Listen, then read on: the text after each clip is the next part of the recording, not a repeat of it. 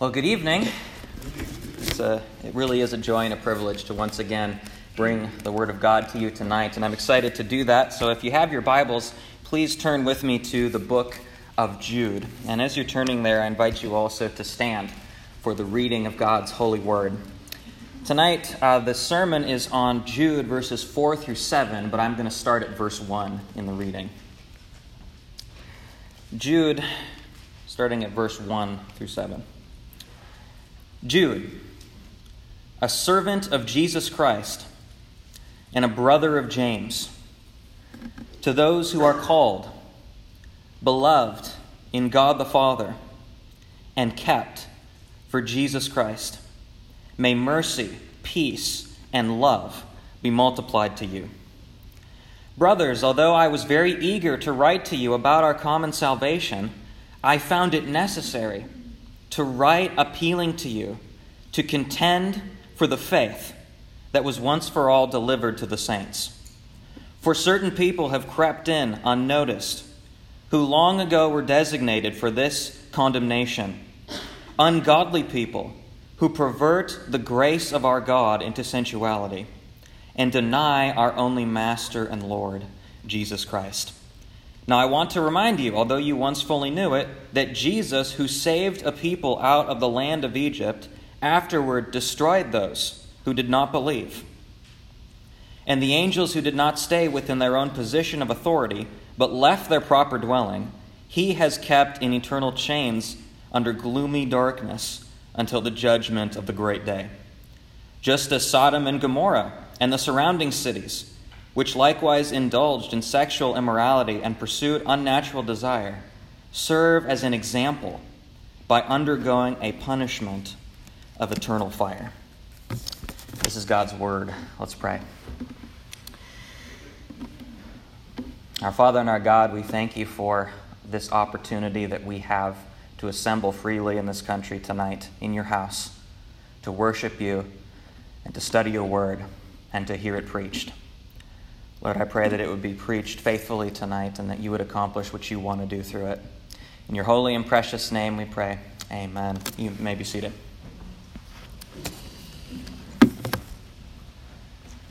When I was in high school, and I'm talking freshman, sophomore year, it was very common for me to get the question what is it that you want to do with your life? I think many of us remember when we were teenagers, at least I certainly do, remember constantly being asked, What are you going to do with your life? Where are you going to go to college? What major are you going to get? Where do you think God is calling you vocationally? And at the time, the freshman and sophomore year of high school, the vocation that I thought I might be being called into was the vocation of computer science and programming and video game design, believe it or not.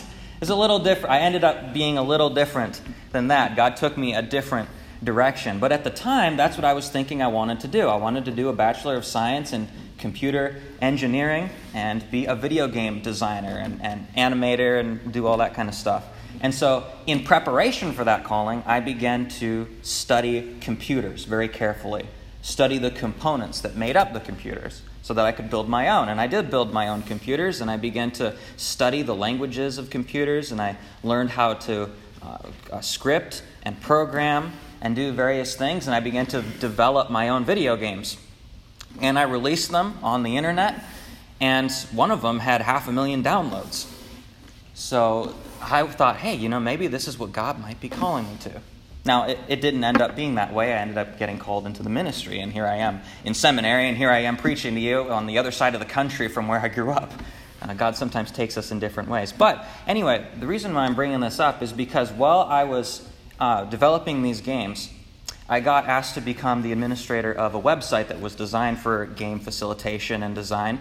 And as I was the administrator of this website, it was my job to make the rules for the website in terms of all the posting that the members did. And one of the rules that I put on the website was this I forbade swearing by God's name and coarse language. Now, you got to understand that for the, the online gaming community, that is really countercultural. because they do not care about coarse language and taking God's name in vain, as you can probably imagine. And one of the moderators, one of the guys who was beneath me in terms of the authority level on the website, asked me, he said, Why do you have that rule on the, on the website? About that rule about swearing and taking God's name and, and cursing and stuff. That's just stuff we do. Why, why would you forbid that? And I said, Well, it's because I'm a Christian, and my Christian convictions tell me that if I'm going to be a part of this website, we need to have these rules in place so that my Savior's name is not being taken in vain, etc. And I said, The Bible clearly says that these things are wrong. And he looked at well, he didn't look at me, this was online. So he proverbially looked at me, and then he, he responded to my message, and he said, But, and he seemed to know a little bit about Christianity in saying this, but he said, Why is it that you think you have to follow God's law? Can't you just do what you want, you're forgiven, aren't you? You have the forgiveness of sins as a Christian. God's gracious. You can just do what you want. Why do you have to follow His law? And furthermore, why do you need to preach His law on our website? And you can see kind of the, the theology that he was using there. He seemed to have this understanding of God that God was just gracious to everybody and just forgave them he took the grace of God and he twisted it. It is true that God forgives sins and that he's gracious. We all understand that, right? That's why we're believers. But there's something more here than that. That's a wrong view. He perverted the grace of God. And that is the kind of thing that Jude is warning his recipients about in this epistle. And so, as we take a look then at verses 4 through 7, particularly tonight, I think we can see three primary points. So if you're taking notes, these are the points that you want to put down. First of all, I think we see in verse 4 the gospel perverted. What kind of perversion of the gospel that Jude is warning his recipients about? Secondly, we see the result or the consequences of the perversion of the gospel. And then thirdly, we see the result of the true gospel. What happens when people embrace the real gospel? How do we respond to that? What's the result of it? So, firstly, then, looking at the gospel perverted. This is in verse 4. This is our text for tonight. Just to give you a bit of context, because it was a number of weeks since we last looked at Jude, you remember that Jude was writing this epistle to his recipients in order to warn them about something. He says, I wanted to write to you a treatise on salvation but at the last minute, I changed my mind because what I want to write to you now is to contend for the faith, to hold to your faith, to contend for the Christian faith. And then in verse 4, he explains why. What's the reason? Why is he warning these believers to contend for their faith? He says in verse 4 For certain people have crept in unnoticed. Notice here, he says, certain people have crept in they look like Christians. They behave like Christians, perhaps, in church at least. They have infiltrated the congregation of Jude's recipients. They have crept in. And he says, even they, they're unnoticed. You guys don't seem to be seeing this, is what Jude is saying. They've crept in unnoticed. Pay attention. Watch for these people. They've crept in unnoticed. These people long ago were designated for condemnation. They're ungodly people. And here's where he says what they do. First of all, they pervert the grace of our God into sensuality, and they deny our only Master and Lord, Jesus Christ. They're doing these two things perverting the grace of God into sensuality. The, the word sensuality there in English basically just means to fulfill the desires of our senses, to fulfill the lusts of the flesh, as Paul would put it. And it has a particular emphasis on, on sexual immorality. And so, what these people are doing is they are perverting God's grace into a way for them to indulge themselves in the lusts of the flesh. They're perverting the grace of God. The word pervert there means to turn inside out, to flip it on its head, to make it into something it's not. They're taking the grace of God, which promises the forgiveness of sins through those who believe in Christ and declare Him as Lord of their life, they're taking that grace and they're twisting it and saying, oh, well, if God forgives, then that means we can indulge the lusts of our flesh. We can do what we want. We can be lawless. We can ignore God's law. because we are forgiven. That's what they're doing. They're perverting God's grace into an opportunity for sin. They're using grace as a license to sin. And as a result of that, he says here, secondly, they deny our only Master and Lord Jesus Christ. Because when the grace of God is perverted, that person who's perverting God's grace is in effect denying Jesus' lordship. Luther, when he was dealing with the issue of justification by faith alone in the 16th century, he very carefully defined faith. And he said that one of the essential components of Christian faith, true saving faith, is what he called the fiducia, which is trust. The whole putting of trust of oneself into Jesus, trusting him as Lord of one's life. And what that means then is that we don't just say He's Lord, but that He actually is Lord. He controls us. We obey Him. We put ourselves under His mastership. That's, what, that's the result of true faith, to put ourselves under His lordship. And so when these people take the grace of God and they pervert it into something that it's not as a license for sin, they are in effect then denying Jesus as Lord. And so these two things that Jude uh, distinguishes as being a part or as being characteristic of these people who've crept into the church must be distinguished but not separated because they go together. When you pervert the grace of God as a license for sin, you deny Jesus as Lord. And they have done this. These are the people that Jude is warning his recipients about. Be aware, these people have crept in unnoticed. And they're perverting the gospel among you false teaching. And so that's the gospel perverted. That's what Jude is warning his recipients about. And then in verse 5, he goes on to sort of explain the consequences of what happens when people deny Jesus as Lord, when they are, use the grace of God as a license for disobedience. He uses three historical examples here, and each of them have something to teach us consequences of the perverted gospel. In verse 5, he says, Now I want to remind you, although you once fully knew it, that Jesus, who saved a people out of the land of Egypt, afterwards destroyed those who did not believe. Now, if you're looking at your Bible, some of your translations might say the Lord instead of Jesus. All right, that's, that's true. Um, there are some later manuscripts that say Lord rather than Jesus. But the earliest manuscripts of this text say Jesus, and so the ESV, which is the Bible that I'm using, goes with that um, rendering. And that's important. That's important. It's important for two reasons. One, because it affirms the deity of Jesus, which is an essential doctrine of the Christian faith. And we see that in the earliest manuscripts of Jude, which is amazing.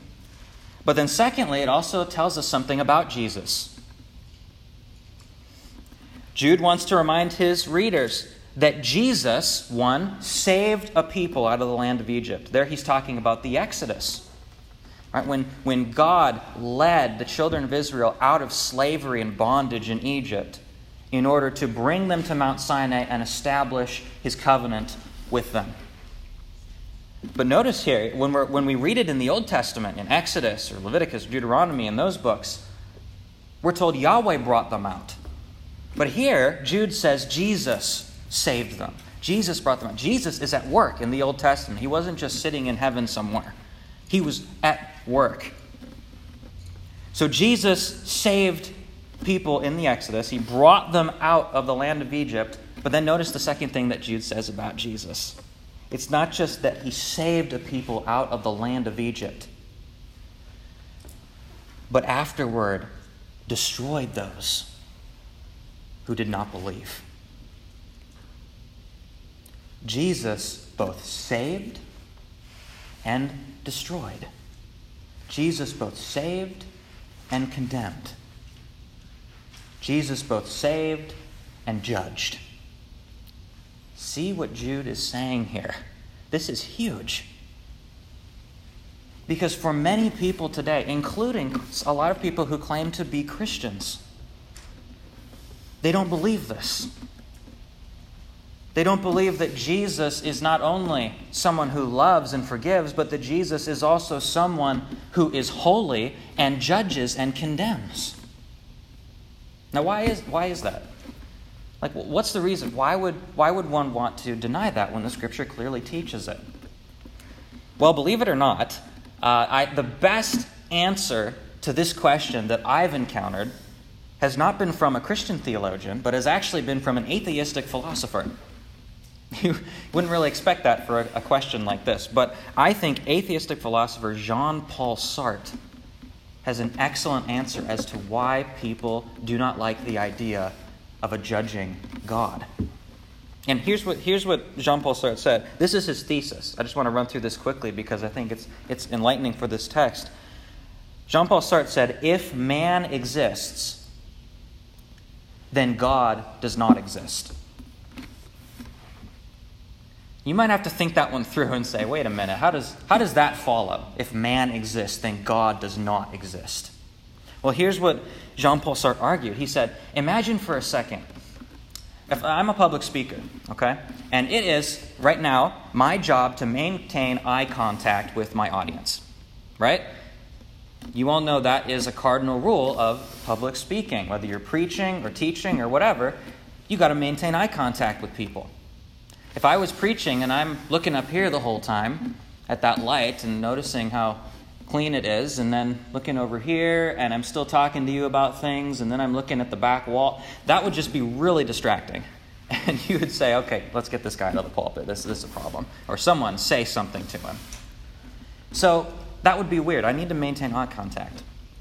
But what if, say, for example, I decided to look at someone Let's just say Don. I told you I was going to pick on you before the service. Let's just say I decided to look at him like this. And I preached this entire sermon, and I did not break eye contact the entire time.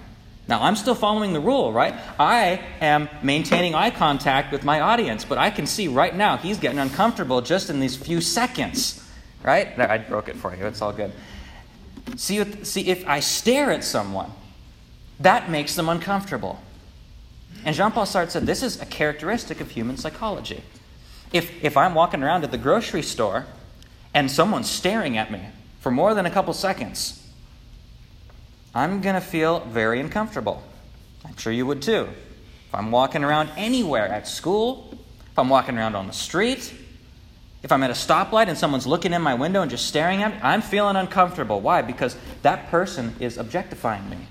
That person is judging me. That person is staring at me and he is taking everything in that I'm doing. And Jean Paul Sartre said when someone stares at you, it reduces your freedom because it changes how you act when you know that someone is watching you. And he said that's why if man exists, if man exists and is free, God cannot exist. Because if God exists, he is staring at everyone all the time, incessantly judging every single thing that they do, and that ought to change the way they behave, and then they're not really truly free. And so, a free man exists, God does not exist. Now, you might want to go home and think about that a little bit more, but Jean Paul Sartre is getting at something fundamental in human psychology is that we as human beings cannot stand the idea of a God who looks at us all the time judging everything we do. And why is that? That wouldn't be a problem if we were perfect, would it? But it's a testimony to the fact that we all have a sense of guilt. That we know that in ourselves, based on our own obedience and our own righteousness, we would never, ever, ever be able to stand up in the courtroom of a God who sees everything we do and stares at us intently all the time.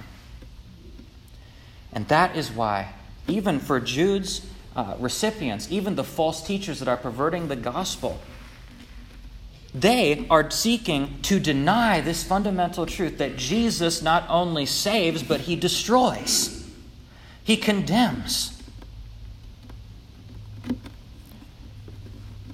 Secondly, the second uh, analogy that Jude uses here. First one was the Exodus. The second one that he uses here as a consequence of disobedience is he uses the angels.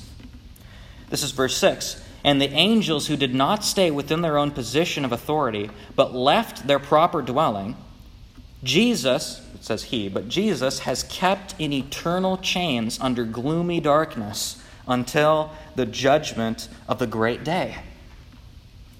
Now, there's more than one way to understand exactly what angels Jude is referring to here, but I think he's talking about the fall of Satan. The fall of Satan.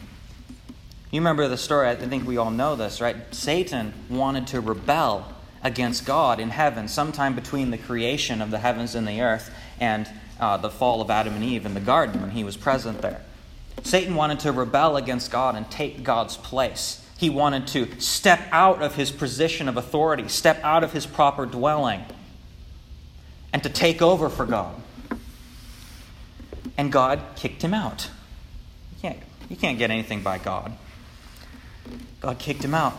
And Jesus says in, I think it's Luke chapter 10, that he said, I saw Satan fall like lightning from heaven. That's how hard he was kicked or punted out of heaven for this. But it wasn't just Satan, the angel of light, one of the chief angels that rebelled against God and was kicked out. But we're told in Revelation chapter 12, if you, depending on how you understand the symbolism and the numbers here, that a third of the angels fell with Satan and were thrown from heaven. They were swept up by Satan's great tail and were thrown down out of heaven.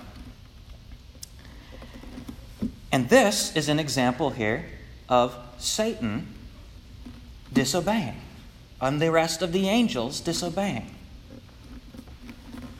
Taking for granted the grace of God. Because remember, Satan did not deserve his position of authority in heaven before the fall. When God made Satan and when God made the angels that would one day later fall, He graciously gave them authority in heaven and, and duties. We don't know exactly what that looked like, but that's what He gave them, as He gives to all the angels. And Satan took that grace that God gave him, that wonderful position, and he perverted it into a license for disobedience. And he said, No, I don't want that. I'm going to throw the grace aside and say, I'm just going to do what I want to do. Disobedience. I want you, I want your spot, God. And as a result, he was condemned. And here's what the condemnation that Jude talks about. He says, Not only was he thrown from heaven, as we learn elsewhere in the scripture, but Jesus has kept Satan and the angels that fell with him in eternal chains under gloomy darkness until the great day of judgment bondage. You see, the great lie of Satan, even all the way back to the time of Adam and Eve in the garden, was that rebelling against God would bring freedom. Isn't that the, the lie that the world tells us today? Why do you want to be a Christian? You have to follow all these laws. Just throw that Christian stuff away, put your Bible on the shelf, and do what we do. We don't follow any rules, we're free. That's the great lie of Satan. Disobedience of God brings freedom. It does not bring freedom. Disobedience brings bondage, it brings chains of gloomy darkness given by Christ Himself until the great day of judgment. And these chains, by the way, as Calvin points out in his commentary, aren't to be understood as chains that keep these demons and Satan in a certain location. But it's the bondage of the great judgment that's going to come upon them on that great day of judgment. And so that's Jude's second example, historical example of disobedience as a result of the perversion of God's grace. And then the third example that he gives here is in verse 7, and that is Sodom and Gomorrah. He says this Just as Sodom and Gomorrah and the surrounding cities, which likewise indulged in sexual immorality and pursued unnatural desire, serve as an example by undergoing a punishment of eternal fire. I think most of us are probably familiar with Sodom and Gomorrah and what they were, the ancient cities in Abraham's day. That God came to Abraham and said, I'm going to destroy these cities. And Abraham said, Well, will you, will you save it for the sake of so and so amount of people that are in there? And he asked God this over and over again, and God is more gracious and more gracious, down to 10 people. But he still destroys the city because there couldn't even be found 10 righteous souls in Sodom and Gomorrah. And so Lot and his family are preserved. They're led out of the city by God's messengers. But then something happens to the city. Fire rains from heaven and consumes Sodom and Gomorrah.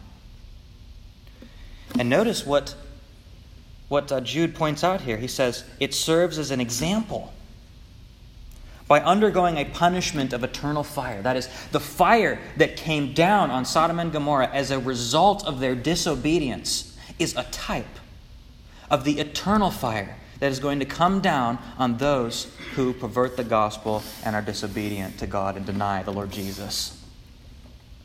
It's a type of the eternal punishment.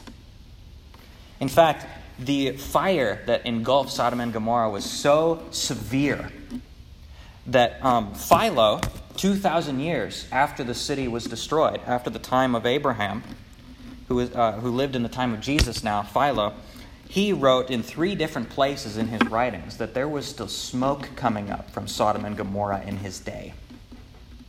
Now, how you understand that, um, that's, that's um, something to talk about, but he did say specifically that when people would go to the site of Sodom and Gomorrah in his day, in Jesus' day, 2,000 years after the city was destroyed, that if you put a shovel into the ground, you would still find ash. That's how much destruction came upon those cities. And throughout the rest of the Old Testament, in the prophets, you see Sodom and Gomorrah used as a type of the kind of judgment that God will bring upon the disobedient. And so those are Jude's three examples. Now, what we're going to do next time is we're going to take a look at some more examples that Jude gives, but he changes gears a little bit with them. But for now, I want to stop here and just ask the question what are we to make of this passage? We've seen the gospel perverted by these people that have crept in to Jude's recipients, his congregation. And we've seen what Jude says is the result of this perversion, this, the result of this disobedience. This has been, as you probably feel already, a little bit of a fire and brimstone message up to this point, right? This is heavy stuff. But I didn't make this up. I didn't feel like preaching a heavy message. Oh, this is just what the text is, or I have to preach the text. But as we think about this as believers, remember, Jude is writing this epistle to believers. He says to, in verse 1, he's writing to those who are called, beloved in God the Father, and kept for Jesus Christ. So there has to be some significant application for us as believers in this passage. And what I've identified, you could put more than just this, but I've identified two applications that I think we can take to the bank with regard to this passage. The first one, first application of Jude's message here is we as Christians need to be guarding ourselves lest we fall into sensuality. In other words, we are to make sure that we obey the law of God because that is the right response to the gospel. In, in the Reformation, Pope Leo X in 1520 released a papal bull called Exsurge Domine. It stands for Rise up, O Lord. And the next line was, A wild boar has entered your vineyard. And the wild boar that the Pope was talking about was Martin Luther. And the Pope said, Listen, Martin Luther, this doctrine of justification by faith alone, this idea that we can be saved by faith apart from works, is going to result in what he called a floodgate of iniquity. That is, Christians are just going to see this as an opportunity to sin. They're going to pervert this grace of God into sensuality. That was the Pope's concern. And Luther responded and he said, Hey, listen, I understand that this is a possible perversion. I see this perversion show up multiple times in Scripture Jude, Galatians, etc. But that doesn't nullify its truth because we are saved by faith alone. And the works come into play because they are something that are a result of true saving faith. And so, as believers today, when we hear these warnings to the, the, the people who pervert the gospel into an opportunity to sin and the people who deny the Lord Jesus Christ. And we see Jude laying out for us the result of disobedience. The first thing we ought to think of is boy, if I'm a Christian, as someone who has faith in Jesus Christ, I need to obey God's law. Let me not become complacent. Let me not be like the unbelievers. Let me follow God's law. Let me joy in God's law. Let me be someone who delights in the law of God day and night, as Psalm 1 says. The first application obedience. The second application trust in God's grace through Jesus Christ and thank Him for it. Take a look with me at verse 1. This is going back to our text from the last sermon, but this is one of the reasons why I read it here. Look at verse 1, the second line. The recipients that Jude is writing to, to those who are called, beloved in God the Father, and kept for Jesus Christ. That's the gospel right there. The gospel from beginning to end. Those who are called, who've been elected by God before the foundation of the world. Those whose calling and election was as a result of God's love for them. And those who are kept preserved by God. We must remember this great truth at the same time that we are remembering that we need to be a people of obedience to the law of God. Because when we're talking about obedience, it can become very easy for us to think that this obedience that we're called to in this passage is going to save us, or that this obedience that we're called to in this passage is going to earn some kind of brownie points with God. That's not the case. We obey because the gospel is true. We obey because we have already been saved, because we've already been called, we've already been loved, we are loved, and we are already being kept, and we will be kept until the day of Christ when He comes again. We're to trust in God's grace and thank Him for it. Thank God that we are not numbered among those who will be condemned. You ever thought about that? Oh, thank you, God, that I am not numbered among those who are condemned, but that I am rather included in the number of those who will be saved. And we're in the number of those who will be saved, not because of anything we did. We're not there because we obeyed. We're there because Jesus obeyed the Father and transferred his righteousness to us when we were justified. And in a joyful response to that, we obey the law of God.